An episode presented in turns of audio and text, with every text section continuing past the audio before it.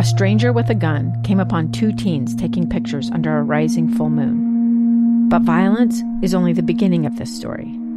Sometimes I thought, there are no miracles. Yeah, there are, and this is a big one.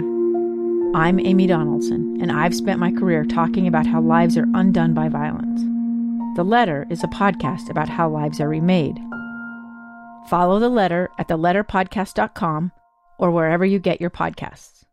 Hayes Kyle Tate was 20 months old and had been battling brain cancer for most of his young life. It appeared he was in remission, so the family went to Disneyland to celebrate. They stopped at Newport Beach, where Steve Tate pushed his little boy in a swing. That's probably the, one of the best moments of my my life.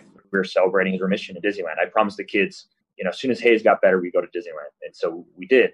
And we were in Newport Beach, and I was pushing Hayes in the swing, and it was the first time since his diagnosis that he wasn't in courts, hospital courts, and surrounded by feeding tubes. It was just him as a boy.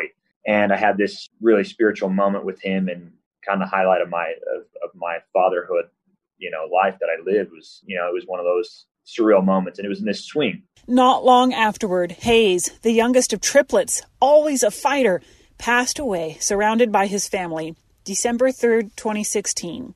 Steve woke up in the middle of the night 10 days later and knew he had to write about it. No, I was uh, absolutely inspired. I knew he was pushing me, and my wife woke up and I said, You should see the chapter outline of my book.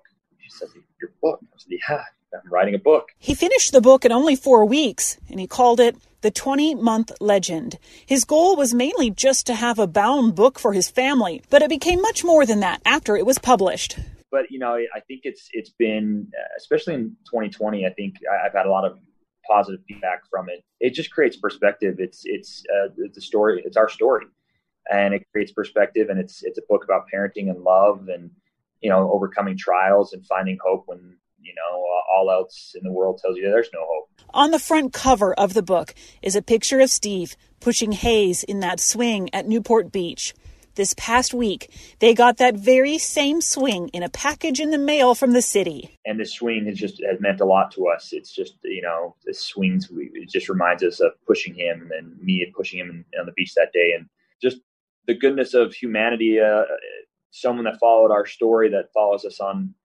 social media, had the idea to to go to Newport Beach City and, and ask for that swing to be donated to us. And, and so we got this package you know, I wanted to surprise my wife. It was a total surprise to me as well. I mean, I knew we were, I was giving her my address for something that she was arranging, but never know, did I imagine it would be the swing where we pushed our son, Hayes. And now it's it's forever with us. It's in the you know the backyard on the swing set of ours. As the Tates were installing it on their swing set, a green orb of light appeared.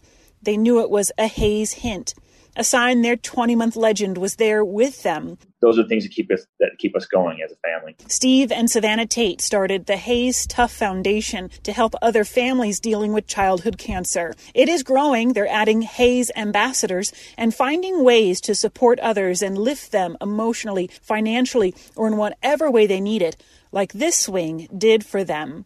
Mary Richards, KSL News Radio. I'm Dave Cawley investigative journalist and host of the podcast Cold. Don't miss Cold's new season 3, where I look into the unsolved disappearance of Sheree Warren, a woman last seen leaving her job at a Salt Lake City office in 1985. Police cast suspicion on Sheree's estranged husband and boyfriend, but never made any arrests or recovered Sheree's remains. Find Cold Season 3, The Search for Sheree, anywhere you get your podcasts.